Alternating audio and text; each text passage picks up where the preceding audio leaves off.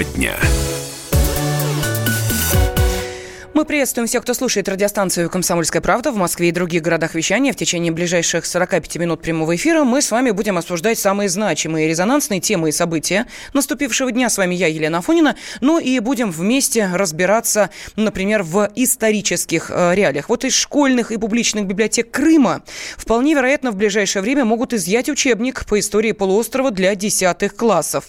Совет крымских татар попросил главу региона Сергея Аксенова изъять это учебное пособие пособия. Речь идет об учебнике «История Крыма», 10 класс под редакцией Юрченко, издательство «Просвещение». И согласно тексту, э, который есть в этом учебнике, около 20 тысяч крымских татар во время Великой Отечественной войны служили гитлеровцам с оружием в руках, а еще 14 тысяч принимали участие в борьбе с партизанами. И вот в Совете крымских татар посчитали, что учебник содержит пропаганду ксенофобии и оправдывает депортацию народов России, в частности, крымских татар. Э, член Совета Федерации Сергей Сергей Цеков, который входит в научно-редакционный совет издания по истории, э, заявил, что эту спорную главу, о которой идет речь, не читал. Однако представители крымско-татарских организаций всегда болезненно относились к подобной теме. Я был инициатором того, чтобы был региональный учебник по истории Крыма. Приложил для этого достаточно много усилий. А что там в главе по позиции крымских татар в период Великой Отечественной войны? Ну там, на мой взгляд, все написано правильно. То есть там все правда. Из тех источников, которые мы имеем, кроме учебников истории как таковых, а других материалов, мы хорошо знаем историю Крыма. Другой вопрос, надо ли это преподавать в школах? Ну, все-таки дети, у них оценка ситуации, тех событий, которые происходили тогда, она совершенно иная по сравнению с взрослыми. Поэтому этот учебник, он требуется в серьезном анализе. Ну вот мы сейчас слышали э, члена Комитета Совет Федерации по международным делам, представителя от законодательного органа государственной власти Республики Крым э, Сергея Цекова, и возникает вопрос, вот тот, который и прозвучал. А надо ли, собственно, рассказывать в школе всю историческую правду? Журналист «Комсомольской правды» Игорь Емельянов сейчас на связи с нашей студией. Игорь, вот э, твое мнение.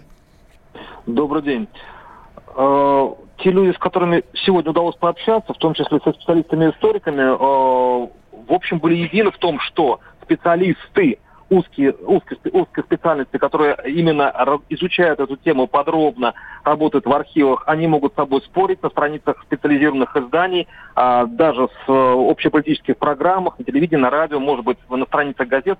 А в школьном учебнике эту тему конфликтную, которая может действительно вызвать а, реакцию неоднозначную у детей с их еще не окрепшим сознанием, тащить не нужно.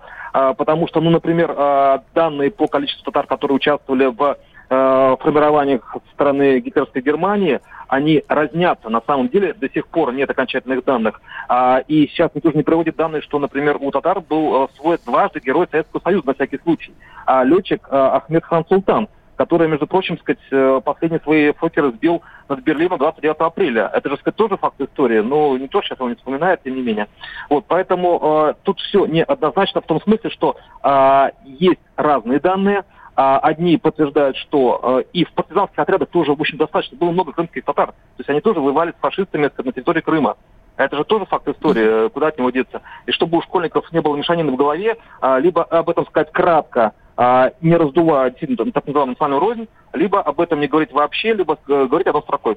Спасибо огромное. Журналист «Комсомольской правды» Игорь Емельянов сейчас был на связи с нашей студией. Ну вот, кстати, один из авторов учебника, зампред экспертно-консультативного совета при главе Крыма Александр Форманчук, заявил, что в книге изложены исторические факты, извиняться авторам не за что. А вот министр образования и науки Крыма Наталья Гончарова пояснила, что речь идет не об учебнике, а об учебно-методическом пособии. А над обращением Руслана Бальбека, а я напомню, что депутат Госдумы от «Единой России» Руслан Бальбек потребовал переписать или исключить главу из нового учебника по истории Крыма. Так вот, над этим обращением работает творческий коллектив, который и писал пособие. От него ждут результатов, потом будет долгое обсуждение, заявила министр. По ее словам, тираж книги уже напечатан, об его изъятии речь не идет. Но, тем не менее, все-таки нужно напомнить, что в 2014 году президент нашей страны Владимир Путин издал указ о реабилитации крымско-татарского и других народов полуострова. Деньги – лучший подарок, а личные деньги – лучшая программа. Что происходит в экономике и как это влияет на ваш карман?